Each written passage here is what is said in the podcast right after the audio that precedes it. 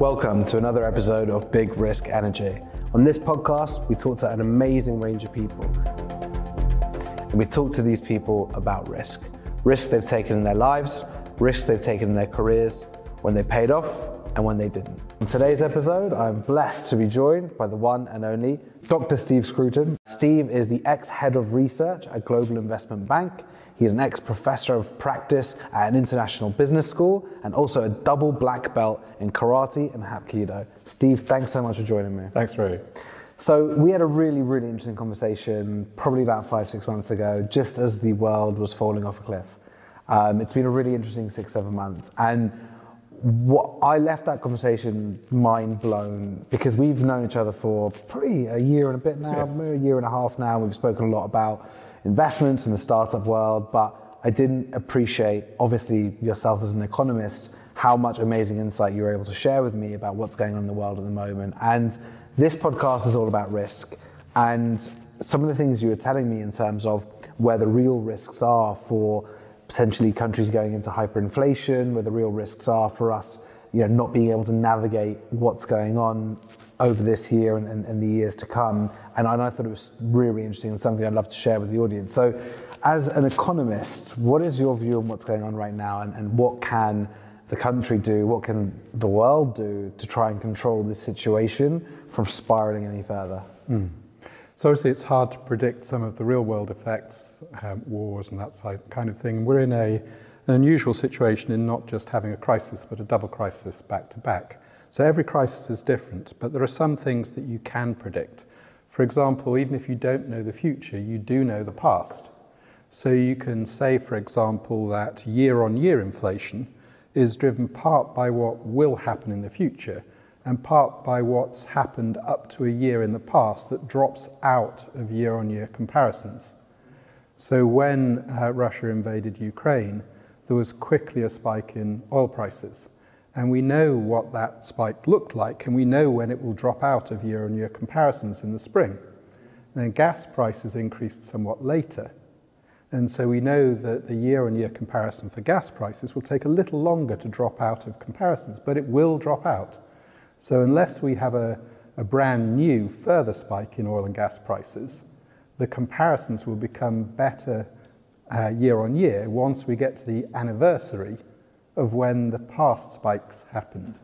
And that makes total sense to me, but is there not a worry that because of where we are with um, either the you know, risk to the supply chain or just the fact that these resources are finite, that we could be in a situation where maybe not to the same extent, but this year on year, um, compared to traditionally what would be quite catastrophic, quite large increases, is going to continue and be just a flavour of the future. So, of course, new events can happen.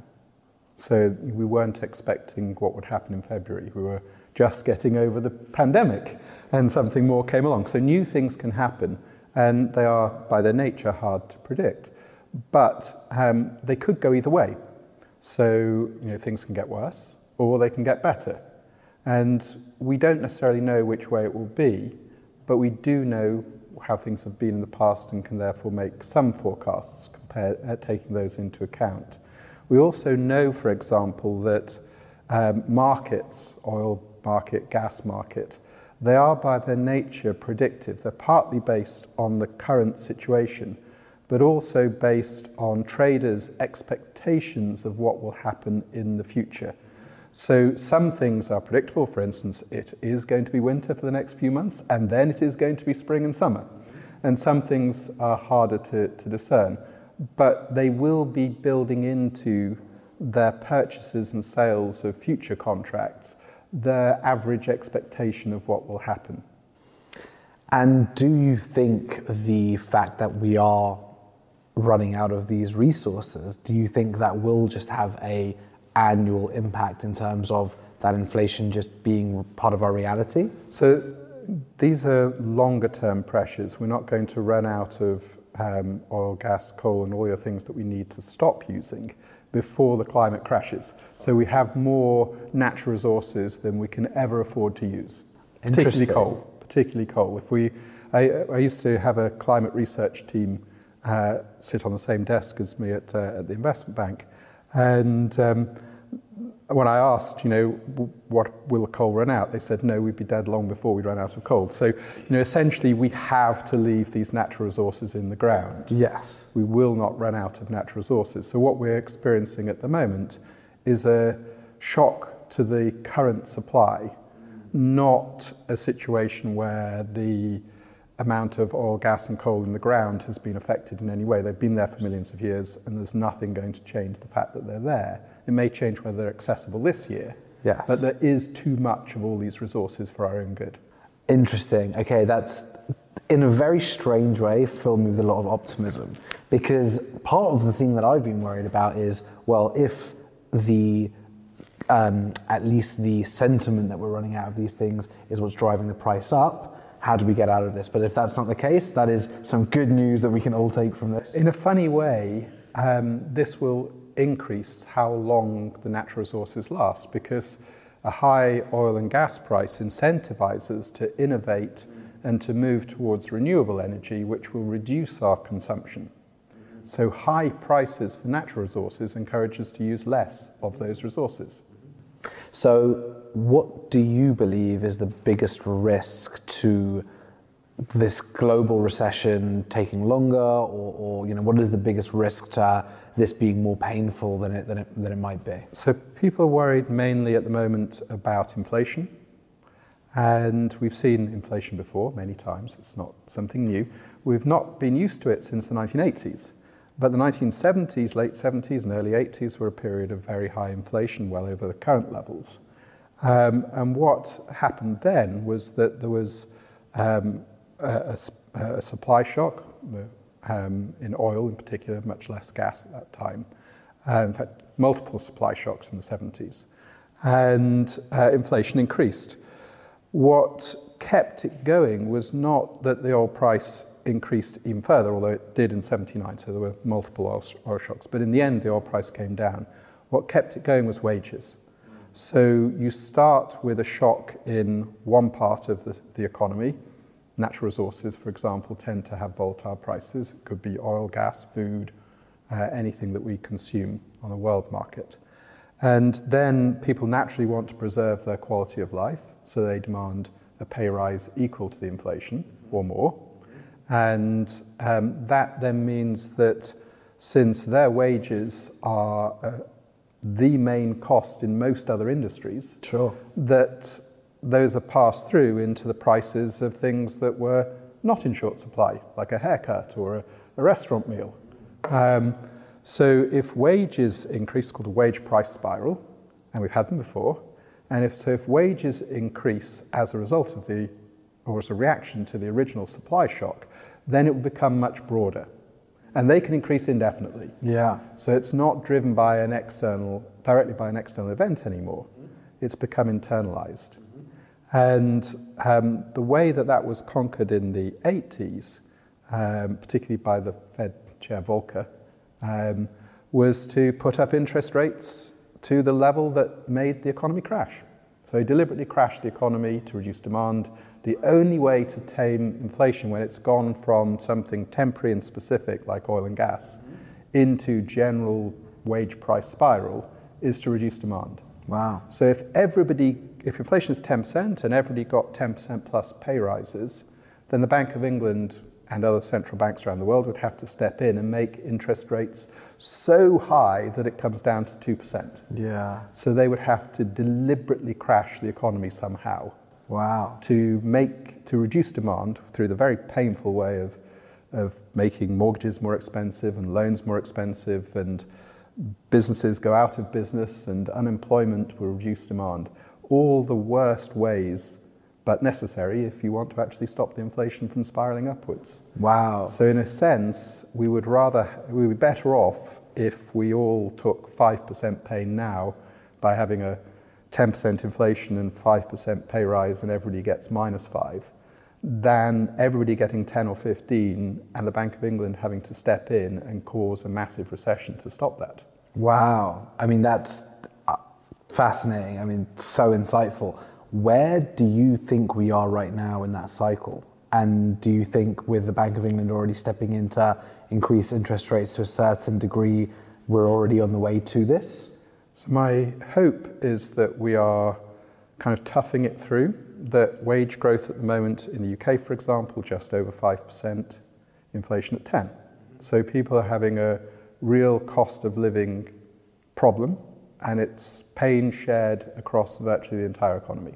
Everybody is feeling it. And as I say, that's painful and I understand you know, everybody has difficult circumstances and bills to pay but the alternative is worse. So, as long as we maintain an average that doesn't lead of pay rises that doesn't lead into a wages price spiral, and inflation drops below that five percent, you know, if we continue with wage rises at five and inflation drops to two over time, so as long as we kind of share the pain, mm. then we can get out of it without the Bank of England having to slam the brakes on. Mm. Um, so really, it's a, a kind of political um, question whether they can go through the uh, the current situation without giving in to every demand for a 10% rise. Because it, you know, we can understand if inflation is 10 and you're getting five, you're feeling worse off. Sure. And you know the government's temptation will always be to please the electorate and to to deal with strikes by giving pay rises and things like that. And I'm afraid my view is that if they were to give everybody 10%, the Bank of England would have to crash the economy. Yeah, yeah, which is terrifying. So, how pivotal is the outcome of the current strike action that we're seeing to the way that everyone else responds? Yeah, so the strike action is feel severe because there's quite a lot of groups involved, but they are largely those where the public sector would provide the money. So it's not in private industry. And I think part of the reason for that is that in a competitive market where there are multiple providers, if one company gives a bigger pay rise than other peers, they will lose business and the employees will you know, perhaps risk their jobs if they're company goes under or has to make cuts to compensate. Whereas in the public sector or in areas are related to the public, like trains, etc., um, there is a concept that, oh, well, the state can come and just give another 5%. Mm. And, and in a sense, they kind of could because it wouldn't be the whole economy and you wouldn't get 10% average wages unless those demands that were met throughout the public sector led to similar demands across the private sector. Yeah. And then you'd be in the wage price spiral and the Bank of England stepping in with 15% interest rates. So I remember 14% interest rates. So I can't quite remember 15, but 14 I've, we got at one point. When, and when it was, was unsustainable. It's when the pound dropped out of the exchange rate mechanism oh, right. and led to our divorce from Europe. Was that later than that? I can't remember exact year. 18, but um, the, you know, we tried to defend the the peg between the pound and the Deutschmark essentially before the euro, mm-hmm. and um, and eventually we weren't willing to take that much pain in the mortgage markets mm-hmm. and loan markets, etc., having interest rates that high. But the Bank of England was not independent at that time. Mm-hmm. Now the Bank of England is independent, with a very clear target. If they stuck to their guns and did whatever it took to get inflation to their target, it would be incredibly painful. And mm. so I mm. think in a sense, we'd all be better off everybody taking 5% now and hoping to make up for it in future years. I'll let the team know. Than, than, um, than everybody getting 10, which would result in higher inflation, so we wouldn't actually be better off. And then the Bank of England having to step in and, uh, and make it. Which could be brutal. Yeah.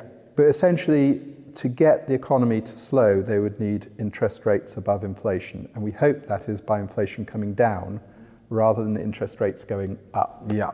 Yeah, that makes total sense. So, one question I have, and this is something I've been thinking about for a very long time, is maybe traditionally governments were much more in control than they are now. Um, the way that I think corporates have become supranational, in the way that they have, in many ways, the ability to forego laws and controls of specific countries by operating in in different countries, operating multinationally. They, we know they have a lot of vested interest in lots of these places as well. How much do you think um, the, the way that corporates act and the way that they are going to be influencing, um, for example, how much tax they pay, How much have they decided to pay people? How much can the government do to control corporations which are seemingly beyond their touch? And what's the impact of that on our economies? So I guess um, if a government wants to attract a footloose multinational, they need to create a good environment. And you know, I'm a huge believer in education, um, skills, entrepreneurship, obviously, is something we, we very much share. So if a government can create a generally attractive environment, then the multinationals will choose to be here.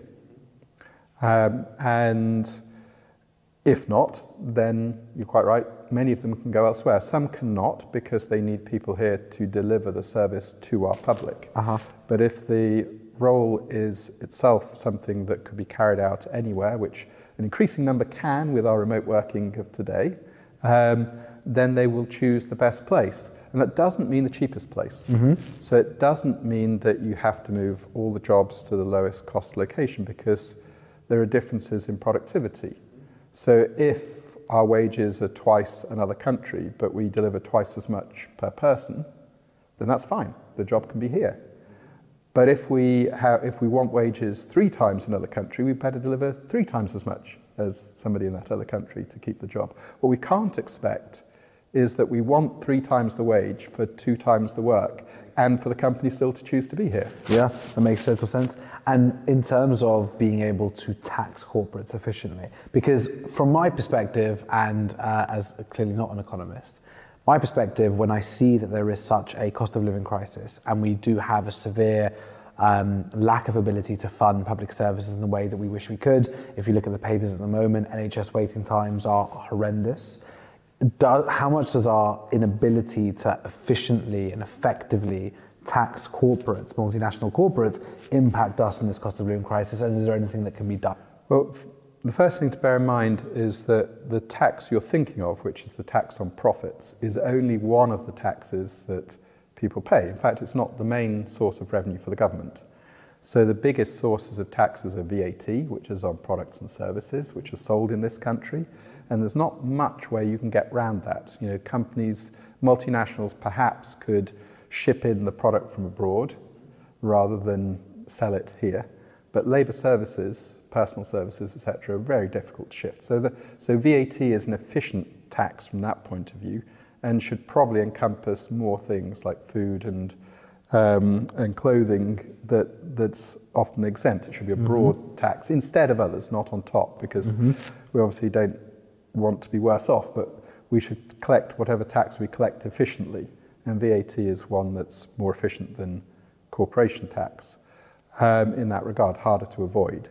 Um, so you'd probably be well advised to take quite a bit from that. Labour taxes also, they, you can move the job offshore, but in, otherwise it's hard to avoid. So the multinationals pay a lot of VAT, they pay a lot of taxes on labour. They also pay taxes on property. Um, so property is something also that you can't readily move. Yep. And our property taxes are actually quite low. Um, people obviously feel that they're high because all taxes feel high. But local government here is particularly badly funded. It goes perhaps a quarter of its revenue from, from the locality and three quarters from central government because property taxes are not um, as high as in other countries where in the US or Germany or something where the local governments are stronger, the states and the Länder are stronger than our county councils, etc. Uh, so local taxes here are low re- relative to other places. Uh, we compensate with higher taxes on, on labour and, and VAT. So you could move more towards property, that's harder to avoid. Um, as for the corporation tax, you know, it is only one element of the taxes, not a particularly big one, but we still do collect it. And the effort, the main effort there has been on an international stage.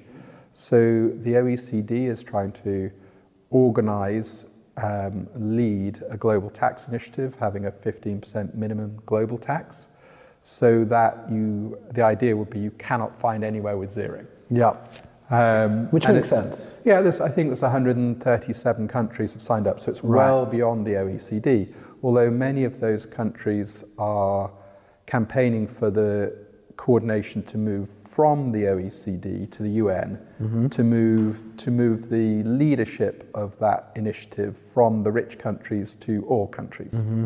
mm-hmm. because they feel that um, I think the OECD members have something like 75% of the committee positions on that decision. Right. And so they still, there's a feeling that they may be inter- acting in big countries, big rich countries' interests. I could see why they would feel But that you way. know, the UN is a is a, a, a very um, good venue for global cooperation, as we've seen in climate change, etc. So why not a global minimum corporation tax with ideally no exemptions, no zero c- tax countries?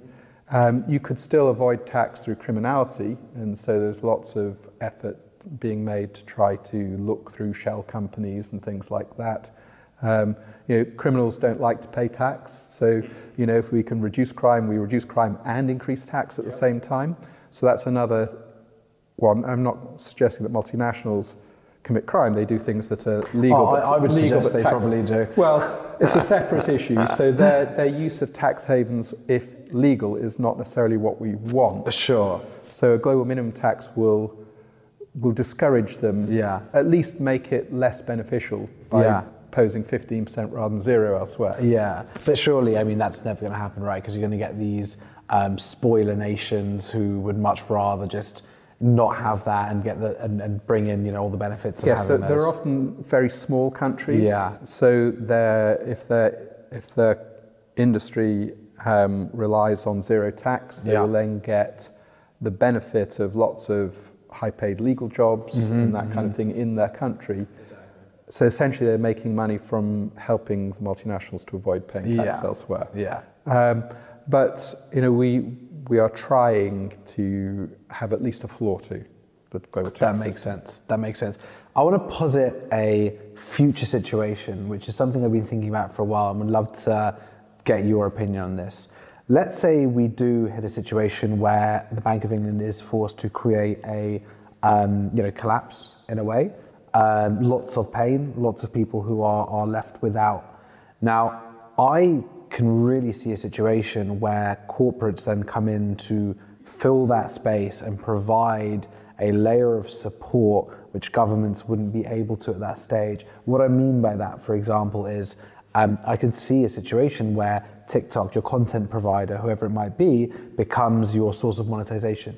You can monetize your own data. That's instead of uh, you know the lack of universal basic income provided by a government by monetizing your time, monetizing your engagement with a uh, content provider. And I think it's interesting because I already see in the US how some corporates are stepping in where people feel like their governments have betrayed them. For example, when Roe v. Wade was overturned, Amazon stepped in to say, well, we will pay for your transport to get an abortion elsewhere. And I think we could end up in a situation where if corporates and conglomerates, but however you want to call them, are have better um, funding to provide safety, to provide um, income, to provide opportunities to individuals, teenagers will become more tied and more aligned to TikTok than they will be to their national governments. Do you see this? Is this me being a total lunatic raving from, from the rooftops right now? But I mean, I, I can see it happening. So when a company um, acts in the interests of its employees, then you have to think that there are two sides to that. One is that the company could have a, a genuine, its management at least, and, and its shareholders could have a genuine agenda to to help. And you know, I expect that is the case. These um, shareholders and boards and leadership are people, and people have feelings, and you know they they can be generally philanthropic purely because that's the right thing to do. Sure. But they're also their employees, and so they're not if they're not doing it for the general public, but for their employees. Then providing a high quality work experience may help them to retain talent and, and, and attract workers. So they can achieve both goals, and it doesn't have to be exclusively one or the other. They can do the right thing for people in society whilst doing the right thing for themselves. And that's a very nice situation to, to be in. Whether they would do the same for the general public um, is harder, um, partly because there wouldn't be the self-interest side to it. There would be the public interest, but not the self-interest side to it. Um, so there would be still motivation but less. Mm-hmm. Um, and the other is the sheer scale. So even though Amazon has have many more than a million workers, that's a tiny fraction of the total population. So helping the whole population is a task that may be too big mm-hmm. for companies. It's, t it's in a sense too big even for governments. So mm-hmm. when the governments are stepping in to try to control gas prices, for example, you know, it may be ruinous even at a government level. For an individual company, it could be too far. Yeah. So, what they can do is um, enabling technologies. So, if they wanted to help people who are unemployed or underemployed or simply wanted to work more, to find new opportunities to generate income by making remote work easier or increasing the, the total technological and social space in which um, people can express their creativity and earn money from it, mm. then they're not the ones who are directly paying you for the work, new work that you're doing. Mm-hmm. You're, the new work you're doing is creating a product or service for third parties who will pay. Therefore, the cost of enabling that is a fraction of the benefit to you. Most of it comes from this product or service you're delivering for others. And they may even make a profit out of it. But even if they don't, they won't have to bear the entire burden. They will just be enabling, facilitating, making it possible. And even perhaps time limited, you know, just get you going. Whereas unlimited su- financial support for a high portion of the population is beyond even the largest corporates. Yeah, really interesting. I mean, I think it's uh, it becomes a very interesting one when I think it's all going to depend on the unit economics around consumer data. You know, if a, if a business finds that actually getting you engaging with content, understanding your behaviors of consumption over a long enough period of time is more worth it to them than providing you some sort of income. And I, I've been seeing a few of these, they're called attention exchanges. And essentially, really interesting businesses where um, they're content providers, but you integrate your open banking system. So they can understand exactly you know, who you are as a consumer, your levels of affordability, and then they reward you for engaging with content. And I really do think that's the future. I think it's you know, really fascinating companies uh, going to do this. But um, I, I think there's going to be a lot of desperate people over the next couple of years, unfortunately, due to the economic environment. And I do think that um, lots of, of corporates will step in to, to fill the space, which I don't think the government's going to be capable of doing. Probably not in a blanket way, um, but, but certainly with, with, with specific pockets. So, Steve, this has been incredibly informative. I want to ask you a bit more about yourself, and there's a few questions that I ask all my guests because I'm because this was amazing to talk about risks to the economy and society, and, and genuinely one of my favourite conversations I've had so far on this podcast because I love to learn. Um, but let me ask a bit about you, Steve. What is the biggest risk you've ever taken, and what was the outcome? So, I in a business life, um, I was in the city for, for many years, and this isn't my first crisis. Um, I mean, we've just had two, but if we roll it back a few, um, I was in the city, everything was great, and I was the head of a research team. There were 25 in our team, and a bubble burst. Yeah, so a crisis. Stock market's halved, my sector crashed, uh, management laid off 20 of my team, so just five of us left. And that was a very difficult situation. And you know, a lot of other teams were affected as well, and you know, people were shell shocked, and you thinking, well, will I have a job by Christmas? This was in the summer, so we had a bit longer to go than, than today. But you know, you really didn't know what was going to happen. And um, so we could have just kept our heads down, done things as before, or some people were just sitting there looking at their screens, unable to, to clearly think, um, just waiting for the redundancy check to come. Yeah. Um, but we didn't.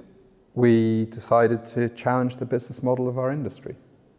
So we worked like many city analysts. You analyze eight companies to death, and you write research reports, build financial models, write research reports, publish them. Salesforce will market them to hundreds of fund managers.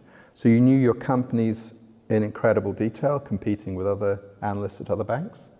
And the Salesforce knew the clients, but you knew them hardly at all. So you're a product expert. And, and we thought, well, we're spending all our time trying to understand these eight companies and the industry that they're in, but our industry is actually financial services. What do we know about it? Should, is it being done right? Should we look at the business that we're in rather than these companies whose shares we're analysing? And we came to the conclusion that we, we were not doing the right thing and that actually the client wasn't the company, the company was, that we were analysing was the product. And the client is the fund manager who has to invest people's pensions or whatever. So we decided, the five of us who were still in a job, that we would take the top 200 clients and account manage 40 each. It's a big task. Uh, yeah, but easier than 200. Yep. And that instead of working as individuals, each analyzing eight companies and writing a research, research report about this company, then that company, and taking it in turns, we would write about the whole industry together, one piece 40 companies, the whole global industry. And we'd base it, therefore, on themes that affected the whole industry. So, interesting topics cutting across rather than everything to do with one company, one theme across all companies, shared product. And, but the main thing was that enabled each team member to talk about the whole industry to a few clients. So instead of eight companies, 200 clients, it was 40 companies, 40 clients. Yep. And that meant we were calling our clients ourselves rather than through the sales force. And we were talking about five times as much, mm-hmm. whole industry. And we were talking to one fifth as many people, so we could call them five times as often. And it was eventually a lot more. So I used to call my clients maybe once a month or two, and now I was calling them two or three times a week. Yeah. Um, so it was about a shift from a product mindset to a client service account management mindset and from working as five individuals to working as a team. And that was really challenging the way things were done because city analysts are expected to be absolute expert on eight companies and that's it. And that's what all our competitors did. Mm. Digging depth analysis means taking things apart, yeah. taking down to the lowest possible amount of detail. And we went the opposite way and did as broad as you can be. Amazing.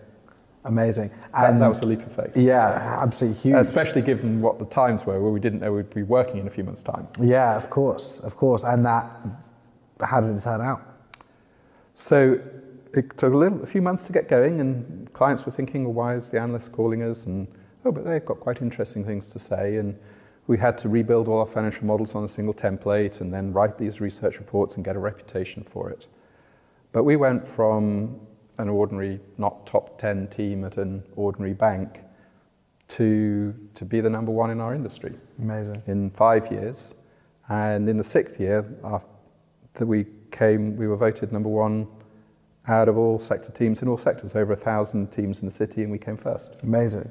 So it showed, and it was the same people, same five people, well, four, one left, but same people, different business model. Incredible. Okay. Is there anything that you wish you'd done differently in your career? So the, the curious thing there was it was about the same thing. Um, so we were very successful, very well regarded, everyone promoted, everybody paid bonuses based on performance, all very fine. None of our colleagues in other research teams copied our business model. I couldn't persuade them to stop doing everything they currently did and thought they should you know, have been doing forever, and just completely change their attitude to client service, their, the, the model of, of looking after the customer and, and working together as a team and share products and all that kind of thing. I just couldn't persuade any other team. There were 20 teams. We generated as much revenue as the 19 others combined. Wow. And they still wouldn't change nor would our competitors. That was great. Our competitors at other banks would not change either, where we, we stayed number one because they didn't copy our business model, even though you can see what it is. It's insane. I mean, what's the rationale for not doing that? Is it just inertia or not invented here and ego? So we're talking about a time we made our change during the depths of a crisis, and they say never waste a crisis, and there's a crisis at the moment. So we made our, our leap of faith at a point where we didn't know whether we'd be employed if we didn't do anything. Mm. Whereas economic conditions go in cycles and they recovered. So when we got number one, we were in a boom time. Yeah. And people were making good business in with mediocre strategies. Yeah. So the incentive to change was greatest perhaps when the situation was worst. And when the situation was best and everyone was fairly comfortable, should I take a leap of faith yeah, now? no change, no change Um, necessary. yeah. But also, it meant a lot of, it would mean a lot of change in the way that people had worked. And many people have been in the same job for 10 or 20 years, analyzing these companies in incredible detail. I said, you know, our job is not analysts anymore, we're synthesists. And our job is not research. That's what we do. Our job is infotainment. We're there to provide a service to our clients, not to do the research. That's the means to an end. And lots of people wouldn't make that change. Yeah. They, they couldn't get their heads out of their spreadsheets and out of the detail and think, what industry are we in? What are we here for? Who are our clients and what do they want? You know, and to really look and challenge the whole way that the, the city works was a pretty big thing Yeah, to do. And, and, and, you know, your job title said analyst. So you analysed. And so we didn't manage to persuade any of the teams to make that change. And that, that would have been, you know, potentially brilliant for the bank if they had top ranked team in every industry. Yeah. It would have been fantastic. Yeah. Okay. So you've been incredibly successful in the city, as lethal in martial arts as you are on the spreadsheet. What does it take to be successful? Oh. Um, well, as we're both entrepreneurs, you've run your own business, I just advise them, but you probably better positioned to answer, answer that question yourself. But I would say that um, you need to do something different. That you don't have to. You can do something the same as other people and uh, expect to achieve roughly the same results as other people, and that's absolutely fine, and that's what almost everybody does by definition. If you want to be exceptional, then you have to do something exceptional. You can't just do the same as everybody else and keep your fingers crossed. And a lot of the ventures that you and I work with, they have some amazing idea to change the technology. And it could be in, I have one of the ventures I advise who's doing something that will help with cancer, and it's fantastic. And somebody else who's helping to, to stop fires and forest fires. That's wonderful, you know, and it's technology solutions, and that's great. Um, but we can't all necessarily invent a new technology. These great scientists, etc., fantastic geneticists and optical physicists and whatever, fantastic. Um, but what we did in the city and what many people can do is to look at the business model that competitors are using. And in our case, it was make a product and sell it. And that's the way most businesses in the world work. And yet, if you can change that for the better, obviously we change for the worse, that's a problem, but if you can find a better business model, you don't have to have a new technology. Yeah. So I think with many of the ventures that we advise, there are two people who co-founded, a CEO and a CTO, and we often focus on the CTO and the technology, and that is great if they have a new technology and it's wonderful, that's fantastic. But the CEO generally controls the business model, and they can be just as important and innovative. And many, many successful companies did not invent a new technology but went on to succeed. Like Netflix, for example. You know, they, they challenged Blockbuster because they used DVDs in the post, whereas previous cassettes couldn't really be posted. They weren't rig, rugged, uh, rugged enough. But did they invent the DVD or the DVD player? No. Did they invent post? No. They put a DVD in a jiffy bag and put it in the post. That was their innovation. And then they moved it from doing that on a pay per use model to a subscription model, another innovation. And then later they moved to, to streaming, which they also didn't invent. Yeah. So they were, Netflix's history is mostly about business model innovation. And so if you look at the model of the industry and say, can I move it up to the next level of client service? Um, you may not need a new technology. It's an amazing answer. Probably one of the best answers we've had to that question. All right, I've got two more for you. One is, what are you proudest of?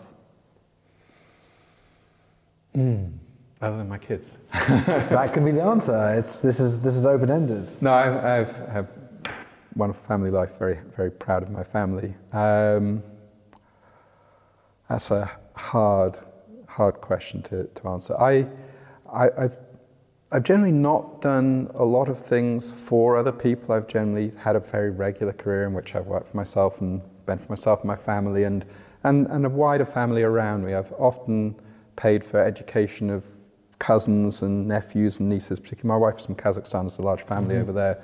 We've brought them here to, to have education. So education is incredibly important for me. Um, but I, I did have an opportunity to give back in that way. So I, spent quite a few years as using my skill as a resident finance expert at Oxford Foundry, the startup incubator that they had at Oxford University. So we helped dozens of startup companies, and you know it was a pleasure and a privilege to go there and and do my bit, use use my specific competence to help something that was doing general good. So helping a university out. Amazing. Okay. My last one for you. 15 year old Steve walks in the room right now. What are you going to tell him? Uh, gosh, 15 year old Steve wasn't great. I was good at chess. I was doing my karate at that time. Um, so I, I mean, I grew up in, uh, in a town in Merseyside. I've not really got the same accent as I was going to say, I wouldn't have got that. Uh, yeah, just outside Liverpool. Uh, my parents are from Yorkshire, so my accent's definitely not from down here. And uh, so I knew nothing about, you know, I went to Oxford and I've lived in London, I've had an international career and things. So all these things came later, but at that point I knew nothing about any of this. So um, I've, everything I've done has worked out, but I could have short circuited it and got there quicker. So um, I had a great career in the city. It's not the first place I, I went. I worked in industry for six years. And I'm not sure I would change that because I think many people in the city, they had a purely financial view and no real understanding of industry. So mm-hmm. I think six years in industry was an incredibly useful background. Mm-hmm. Um, but when I was in the city, I was working with public equities, advising fund managers. And whilst many of those fund managers are running pensions and we want to help them to do well, to to help the value of pensions, etc. It was a really, you're dealing with public companies and even you're not really providing advice to the companies.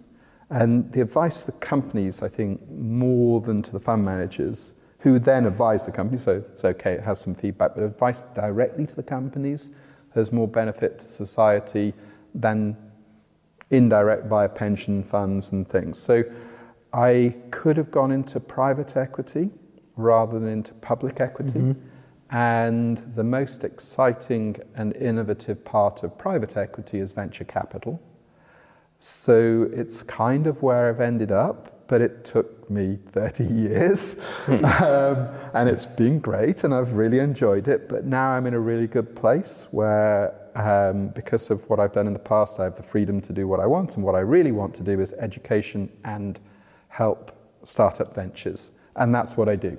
And if I could have got there rather quicker, um, and then I could have achieved more for others rather than just myself. For myself, it's all been great, but now I can afford to and use my expertise to help these startup ventures and, uh, and to help in education, Oxford or wherever. And um, if I could have got there a lot faster, um, then that would have been even better. And now I can advise my children to do the, the same decision. They have a better start than yeah. here than, than I did in, in Merseyside. Amazing. Steve, thank you so much for coming on the show. I really appreciate it. Great to see you again, Ray.